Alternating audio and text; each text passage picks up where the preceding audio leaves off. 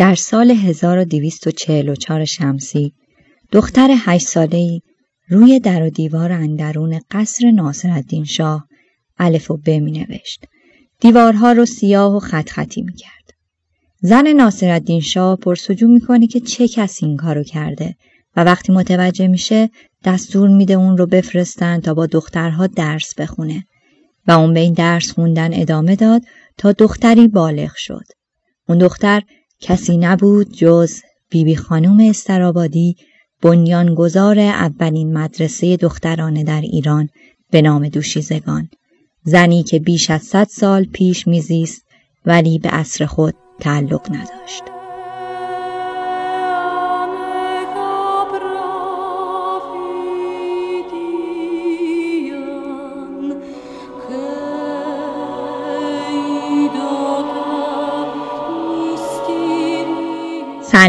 سپیده شریفی هستم و شما دارید به اپیزود ششم مفشوکست در مهر ماه سال 1399 گوش میدین. مفشوک کیسه سنتی در استان کرمانه که برای نگهداری خوراکی از اون استفاده میشه.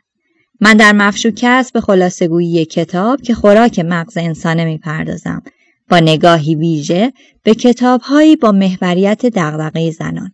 با زنایی همراه خواهیم شد که در موقعیت های متفاوت در طول تاریخ صداشون شنیده و نقشهاشون دیده نشده و شخصیت زنهای داستان، موفقیت ها، مشکلات و تجربیاتشون رو مرور می‌کنیم.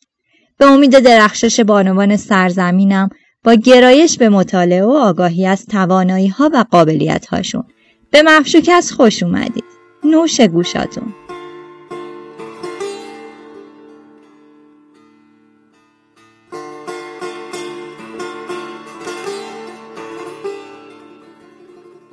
اول از همه در گذشت خسرو آواز ایران استاد محمد رضا شجریان رو به همه دوستداران ایشون تسلیت میگم. استاد شجریان در کنار تمام خدمتهایی که به هنر و آواز فارسی کردن همیشه حامی صدای زنان سرزمینمون بودن و اعتقاد داشتن که محدود کردن زنان و ممنوعیت صدای آنها هزینه سنگینی به هنر ما وارد می‌کنه. و در این باره مثال زیبایی می‌زنن بشنویم. بخشی از صدای موسیقی ما نیست. مثل این ساز چهار تا سیم داره. این سیم اولشو ورش داریم. و اینجا باشه. در میگه این صدا رو ما می‌خواد این صدای زنه.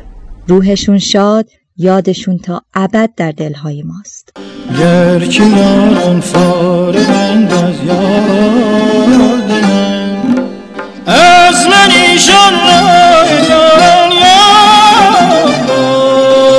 یاد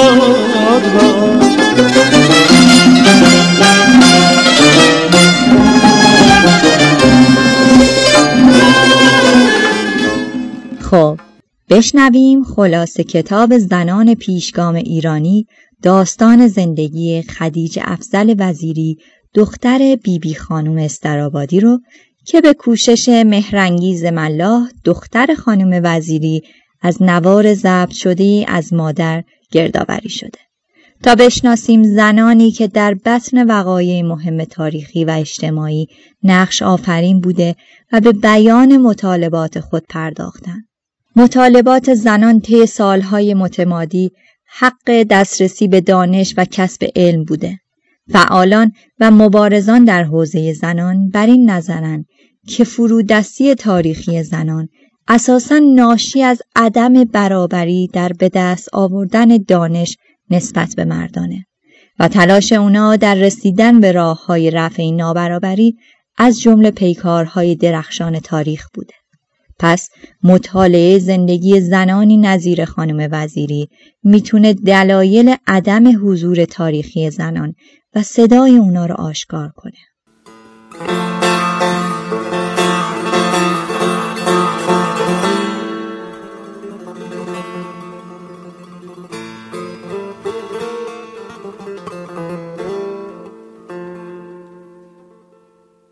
خدیج افزل وزیری در سال 1270 شمسی به دنیا آمد. ایشون پنجمین فرزند بیبی بی خانم استرابادی هستند. بیبی خانم از مبارزان و پیشگامان زمان خود در دوره مشروطیت و زنان فعال و مبارز در زمینه حقوق زنان در اون دوره و همچنین مؤسس دبستان دوشیزگانه. منابعی از او در نشریات سالهای اول انقلاب مشروطیت مثل تمدن، مجلس و نامه ها و سخنرانی ها و رساله اون به نام معایب الرجال وجود داره. نوشته هایی از خدیج افزل وزیری دختر کوچیک بیبی بی خانم نیز در نشریات شکوفه، عالم نسوان، شفق سرخ و ایران نو منتشر شده. این کتاب بخشی از بازگویی تاریخ شفایی و از خاطرات شخصی خانم خدیجه افزل وزیری بر اساس نواریه که در سال 1351 تهیه و ضبط شده و به وسیله فرزندشون خانم مهرنگیز ملا به نگارش در اومده. سخن افزل وزیری بسیاری از زوایای تاریک تاریخ بی صدای زنان رو روشن می‌کنه. پافشاریش برای درس خوندن از بچگی و توجه خاصش به مسائل زنان که در جوانی باهاش روبرو بود و به تغییر اون میاندیشید.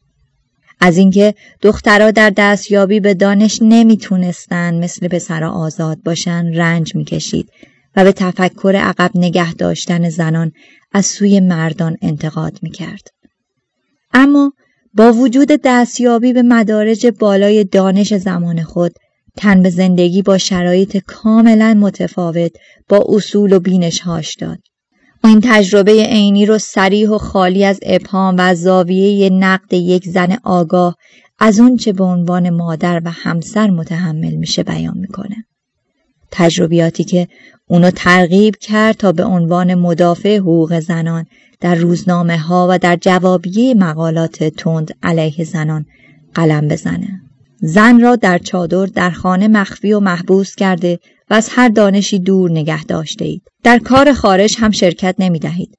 از بردن نامش هم آر دارید و به نامهای منزل یا بچه های خانه از قبیل مادر حسن از او یاد می کنید. از حقوق انسانی هم حقی برای او قائل نیستید. تمام حقوق به نفع مردان تعبیر و به مورد اجرا گذاشته می شود. توقع دارید چه باشد و چه کند؟ مردان کشور همه چه می کنند؟ مستشارها از فرنگ می آیند و کارهای کشور را انجام می دهند.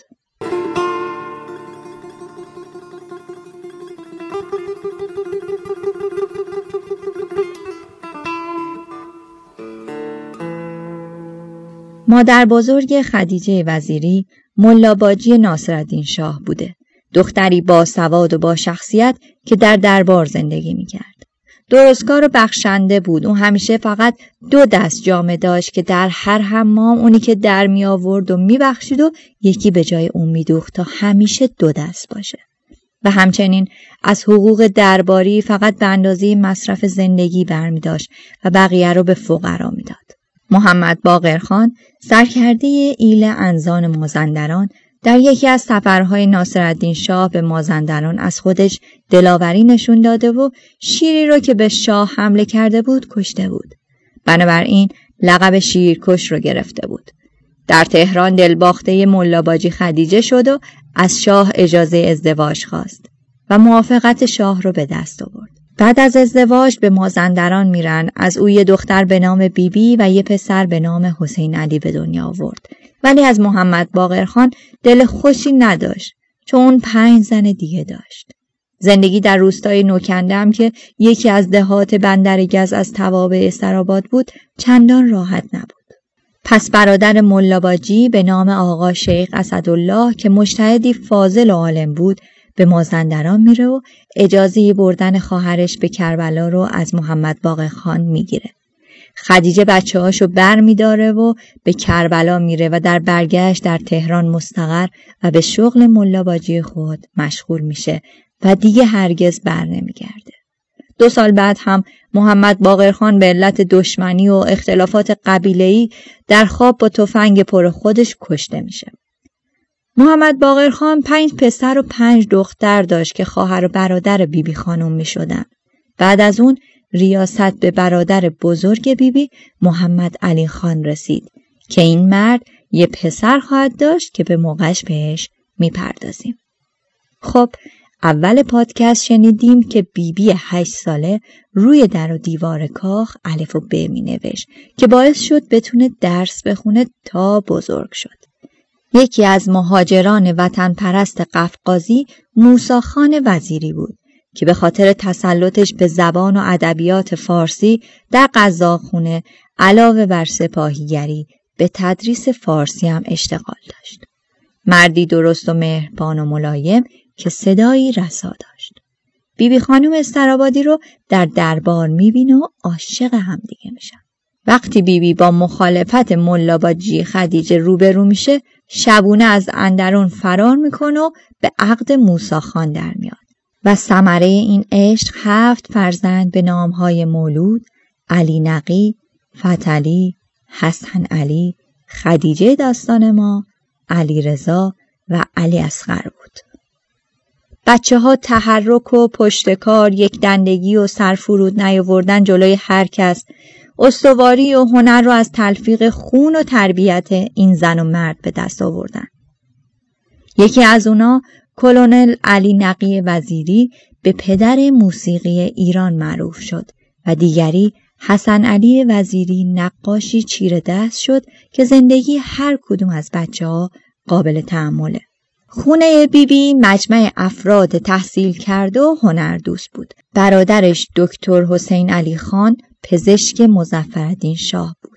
داییش آقا شیخ اسدالله مشتهد بود.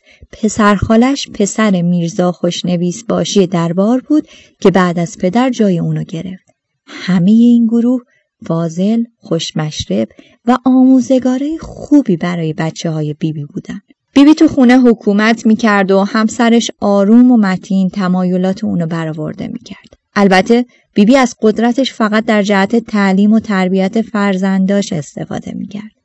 با وجودی که در اندرون استبدادی رشد کرده و بزرگ شده بود از حکومت خودکامه فردی دفاع نمی‌کرد و برعکس طالب مشروطه بود و از دیدگاه انسانی با آزادی برخورد داشت. طالب حقوق مساوی زن و مرد بود. حواسمون هست دیگه داریم از 120 سال قبل صحبت می‌کنیم. در اون دوران مدرسه وجود نداشت. بیبی بی برای سه پسر بزرگتر معلمی استخدام کرد که از صبح تا شب بهشون درس می‌داد.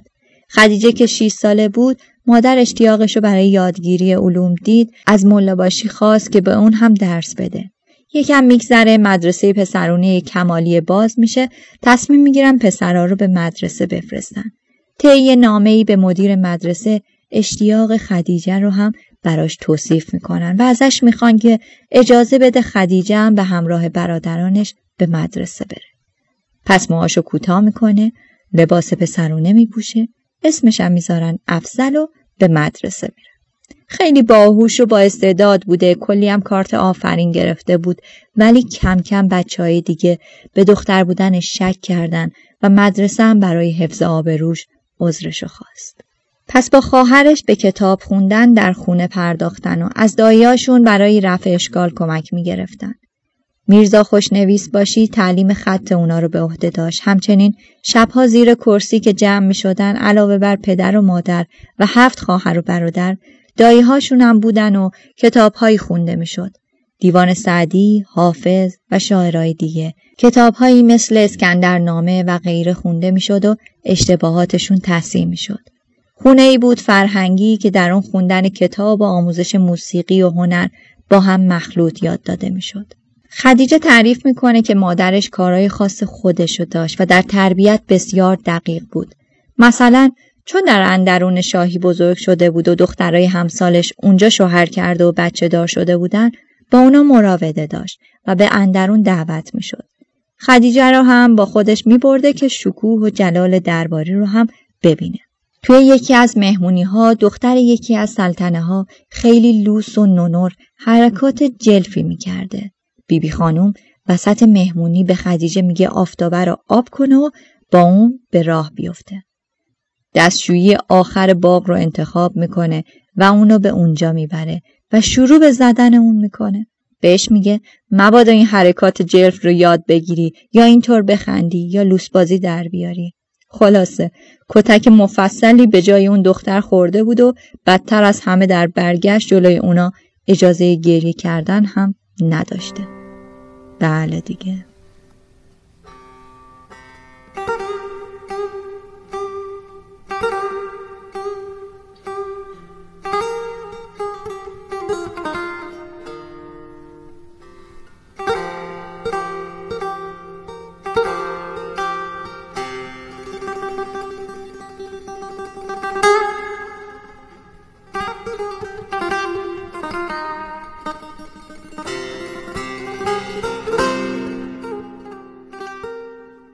اعتقاد بیبی بی بر این بود که باید پسر و دختر یکسان آموزش علم رو ببینن.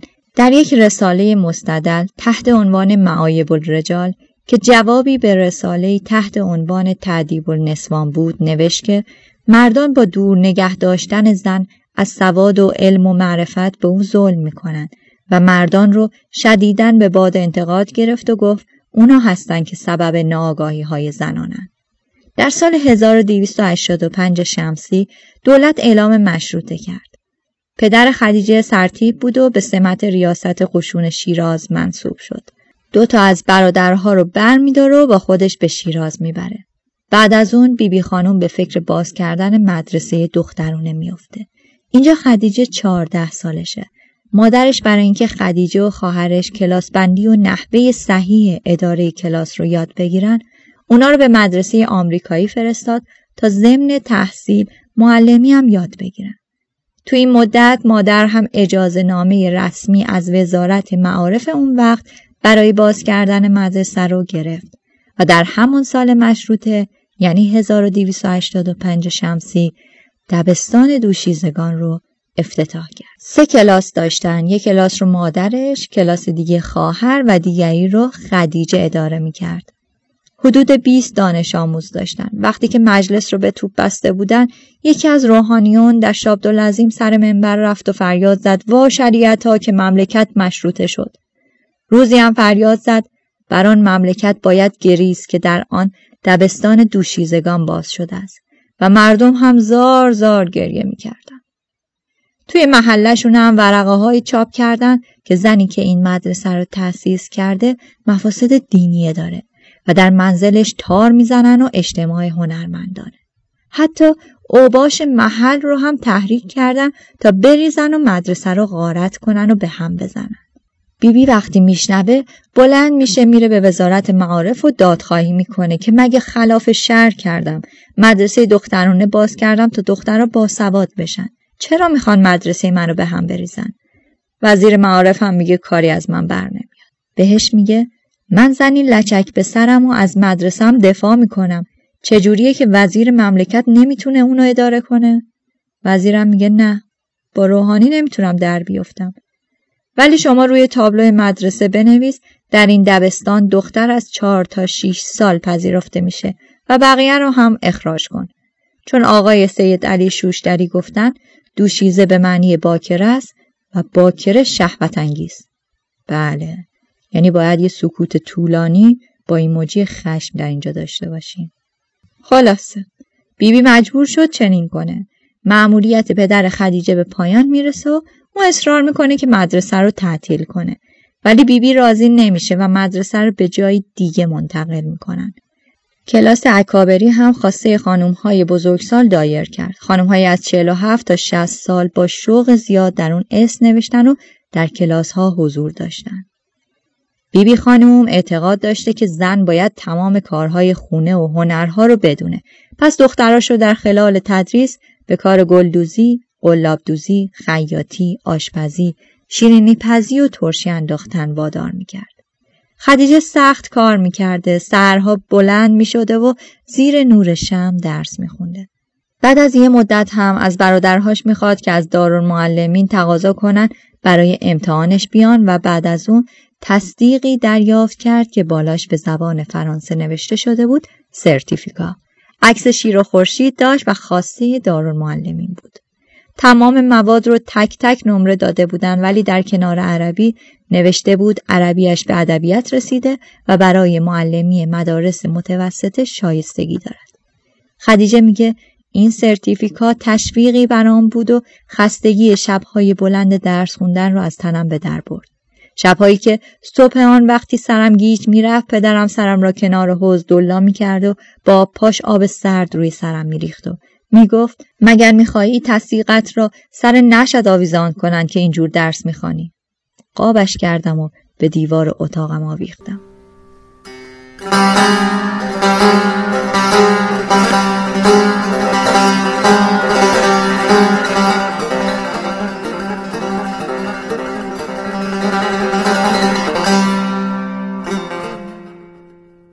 خب یادتونه از پسردایی خدیجه گفتیم محمد علی خان سرهنگ دایی مازندرانی خدیجه بعد از چهارده بچه که آبله گرفته و مرده بودن یه پسر به نام آقا بزرگ خان داشت که زنده مونده بود. پس خدیجه رو برای آقا بزرگ خان خواستگاری می‌کنه. بیبی خانم چندین بار درخواستش رو رد می‌کنه و میگه این ازدواج مناسب نیست. ولی بعد از یه مدت با تمام عقاید مشروط خواهی و آزادگی بدون پرسش از عقیده خدیجه ناگهان رضایت خودش رو اعلام کرد و طبیعت خاص خودش رو که به سبب بزرگ شدن در اندرون حکم کردن و فرمان دادن عادت ثانوی اون شده بود نشون داد. پس آقا بزرگ خان از مازندران میاد تهران براش عروسی می‌گیره. مردم خیلی شاد نبودن چون می‌دیدن اون همه درس خوندن و سواد در دهات مازندران هدر میره. اونجا مثل ریگ زن می‌گرفتن دلشون رو می‌زد و طلاق می‌دادن هیچ وقت ضابطه ای وجود نداشت هیچ گونه حقی برای زن قائل نبودن هیچ وقت در این گرفتن و جدا شدن نظر زن رو جویا نمی شدن. در تهران هم وضع همینطور بود جز اینکه خانواده بیبی بی مردمانی متجدد بودن و گرفتن چند زن رو بد می‌دونستن. خب بعد از یک سال که در تهران زندگی می‌کنن چون پدر شوهرش میمیره مجبور میشن به ده نوکنده نقل مکان کنن چون پسرداییش تنها وارث بود و باید به املاک اونجا رسیدگی می‌کرد. خدیجه از سختی مسیر میگه که ده شبانه روز در راه بودن و از بین جنگل و خاربونه به سختی میگذشتن از فضای ده و جمعیت اونجا و چگونگی ساخت خونه ها میگه. از اینکه صبح تا شب باید آشپزی و مهمونداری می‌کرده چون همسرش خان بوده و همیشه مهمون داشتن. روزها که به این صورت میگذشته. ولی شبها وقتی که باید عشقش رو با بقیه تقسیم کنه غم بزرگی رو قلبش می نشسته. هر شب نوبت زنی بود و شوهرش هر شب در بستری. هزار تا سوال براش پیش می اومده که آیا این روابط درسته؟ آیا ناموس پرستی فقط در حیطه احساسات مرد قرار داره؟ آیا زن از احساسات بریه؟ آیا زن نباید مالک چیزی باشه؟ آیا زن انسان نیست؟ آیا حقوق و روابط مرد و زن یک جانبه نیستن؟ اگر زنی نیم نگاهی به مرد بیگانه بندازه سرزنش میشه ولی مرد هر شب در بستری میگذرونه و سربلند و مفتخر زندگی می‌کنه. آیا قوانین در جهت ارزای حوثهای مرد درست نشده؟ خدیجه میگه از مادر آزادی خواهم که دختر سوگلی خود را تحت تأثیر احساسات به سود برادرش اینطور فدا کرده بود به تعجب می نشستم. بیبی که مقالاتی علیه تبعیض بین زن و مرد می نوشت آیا مرا آهنین فرض کرده بود؟ هرچند قوی باشم قلبی از گوشت دارم. این افکار و تأثیرات گاهی روز هم دست از سرم بر نمی داشت و موجب می شد که در ملاحظه هر کاری که کمی به نظر عجیب می نمود اشکم سرازیر شود. خدیجه با وجود بارداری هر روز کلی آشپزی و مهمونداری می کرده. دختر اولش سینه پهلو می‌کنه و فوت می‌کنه. بعد گرفتار مالاریا میشه و به خاطر تب بچه هشت ماهش مرده به دنیا میاد. چند روز با تب و حال بد دست و پنجه نرم می‌کرده. پشت سر هم باردار می‌شده وبا شایع شده بود. خدیجه یک بار در نه سالگی دوره شیوع وبا رو تجربه کرده بود. پدرش بیرون رفتن از خونه رو قدغن کرده بود.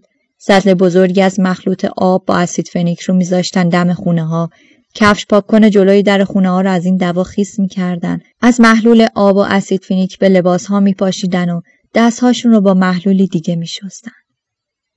نمی‌دونم چه زمانی دارید این اپیزود رو گوش میدین ولی جالبه بدونید در حال حاضر که این اپیزود منتشر میشه ایران و جهان درگیر بیماری کرونا و ویروس کووید 19 است.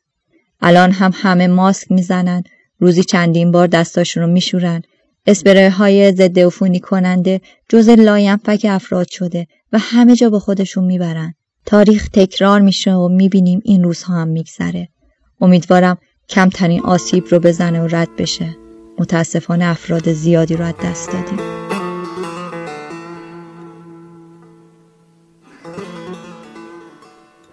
خب بگذریم برگردیم به صد سال قبل زمانی که مازندران و روستای نوکنده درگیر وبا بود و هر روز تعداد بیشتری از این بیماری میمردن. تا میشنیدن تمام افراد همسایه مردن نقل مکان می‌کردن.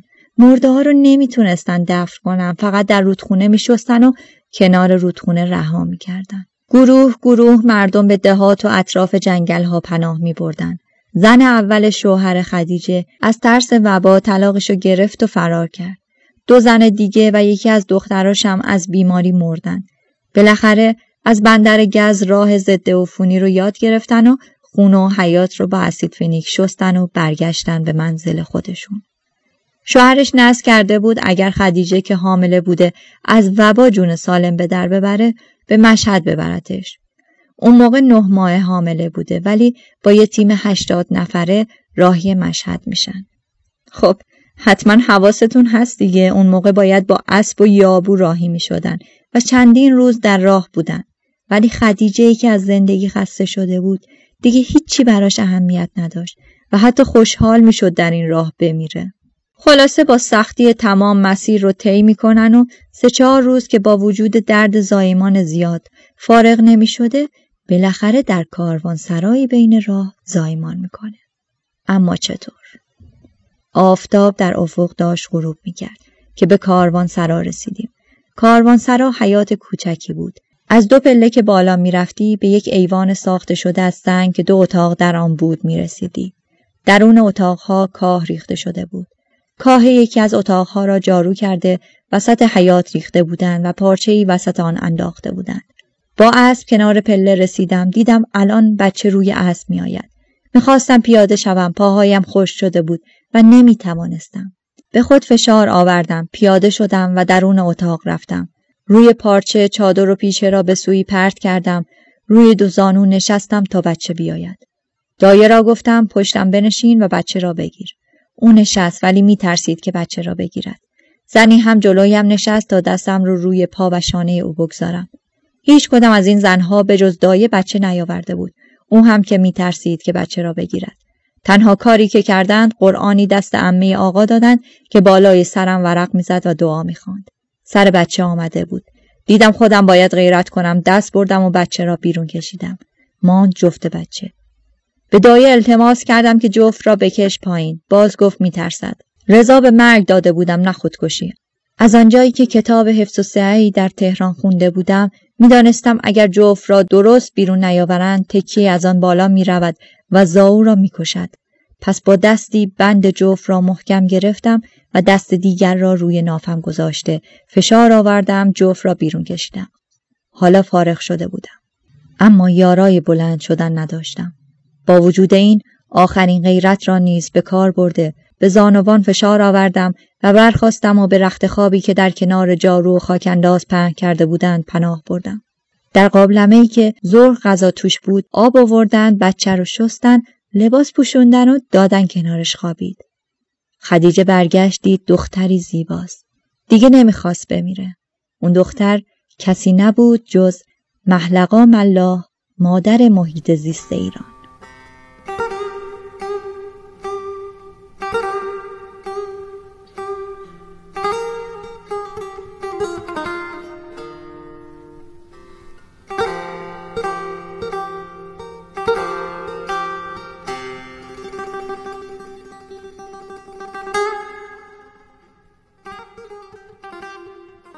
بیماری خدیجه برگشته بود. تنگی نفس و عفونت ها امانشو بریده بود. بچه های قد و نیم قد ضعیفترش کرده بود. شیر نداشت بده دایه گرفته بود که به تیمور و مهرنگیز شیر بده. دکتر که معاینش می‌کنه میگه باید به تهران بره و مداوا بشه. پس محلقا امیر هوشنگ و حسین علی رو بر میداره و تیمور و مهرنگیز رو به مادر شوهر و دایه میسپاره و در خانه پدری چند ماهی میمونه و مداوا میشه. تغییر آب و هوا حالشو خوب کرد باز به مازندران برگشت. دید در غیابش دختر همسرش مریض شده فوت کرده. تیمور اسهال گرفته مرده. مادر شوهرش هم سکته کرده بود و از دنیا رفته بود. دیگه به سطوح میاد. از همسرش می‌خواد مأموریت جای دیگه ای رو بگیره. به خاطر عدم رسیدگی و بیماری در روستا بچه ها از دنیا می‌رفتن. همچنین بهش میگه بچه خانه بی سواد به چه درد می‌خوره؟ اینا باید در محیطی پاک درس بخونن و انسان بار بیان. پس بعد از ده سال موندن در مازندران مأموریت همدان رو گرفت و دو سالی اونجا موندن. بعد از یه مدت باز شوهرش معاون حکومت استراباد شد. پیروی همون اعتقاد به سازش به استراباد رفت ولی به محض ورود تنگ نفس اومد سراغش. سه ماه مقاومت کرد ولی بعد بچه ها رو برداشت و به تهران حرکت کرد بچه ها رو به مدرسه فرستاد. هر روز صبح روی گرامافون صفحات مارش های برادرش کلونل علی نقی وزیری رو میذاشت و بچه ها رو از خواب بیدار می‌کرد و به ورزش وامی داشت. این آهنگ ها به مغز بچه ها نشاط و استحکام و قدرت میبخشید. یک روز در روزنامه شفق سرخ به مقاله برمیخوره که شخصی با نام مستعار عین حبشی حمله شدید به زنها کرده بود. این مقاله اونو وادار به جوابگویی کرد. توی همون روزنامه مقالش رو چاپ کرد. خلاصش چنین بود. زن چادر را با دندان می‌گیرد. بچه شیری را به یک بغل و با دست دیگر بارش را حمل می کند. در حالی که دو بچه کوچک هم از پهلوها چادرش را چسبیدند. بدین شکل به کارهای روزمرش می رسد. چه می‌شد اگر روپوش به زن بپوشانند و چارقد مناسبی تا دستانش آزاد باشد و هر وقت هم بیرون آمد؟ کسی تصور نکند ناموسش در معرض دید قرار دارد. و بگذارید با مردان درس بخوانند و کار یاد بگیرند. آن وقت خواهید دید که زنان کمتر از مردان نیستند. حتی توی همون روزنامه شخصی بهش ایراد گرفته چرا با نام افضل وزیری مقاله می نویسی و نام شوهرش رو در زیل مقالات نمیاره؟ جوابی که خدیجه میده رو بشنویم. پایه زندگی زناشویی در ایران. به سبب اینکه مرد هر وقت اراده کرد به راحتی می‌تواند زنش را طلاق دهد و از خانه بیرون کند لرزان است. خانه پدر هم که موقتی است. همیشه به گوشش خواندند باید بروی. هر وقت شوهر کردی در خانه چنین و چنان کن. کسب و کار هم که ندارد. بنابراین اگر از شوهری جدا شود برای ادامه زندگی باز باید شوهر کند. تصور بفرمایید زنی چند سباهی به نام شوهرش حسنی نامیده می شود طلاق می گیرد به نام شوهر بعدی احمدی و بعد اکبری قاسمی و همینطور نام عوض می کند مردم از کجا بدانند که این زن همان شوکت حسنی است؟ در حالی که نام پدرش معلوم و غیرقابل تغییر است. روزی برادرش کلونل علی نقی وزیری به دیدنش میاد و بهش میگه این افضل وزیری که به عین حبشی جواب داده تو هستی؟ اونم میگه بله. برادرش هم میگه عین حبشی هم من هستم می‌خواستم بدانم آیا زنی پیدا می‌شود که نسبت به زورگویی ها حرکتی از خود نشان دهد و جوابی بدهد سالها گذشت و بچه ها بزرگ شدن و هر کدوم از فرزندان خانم وزیری همونطور که مادرشون از خدا می‌خواست افرادی انسان به معنی کامل کلمه که کل تعاریف انسانیت رو در بر می‌گیره شدن. ایشون در سال 1359 در سن 89 سالگی فوت کردند.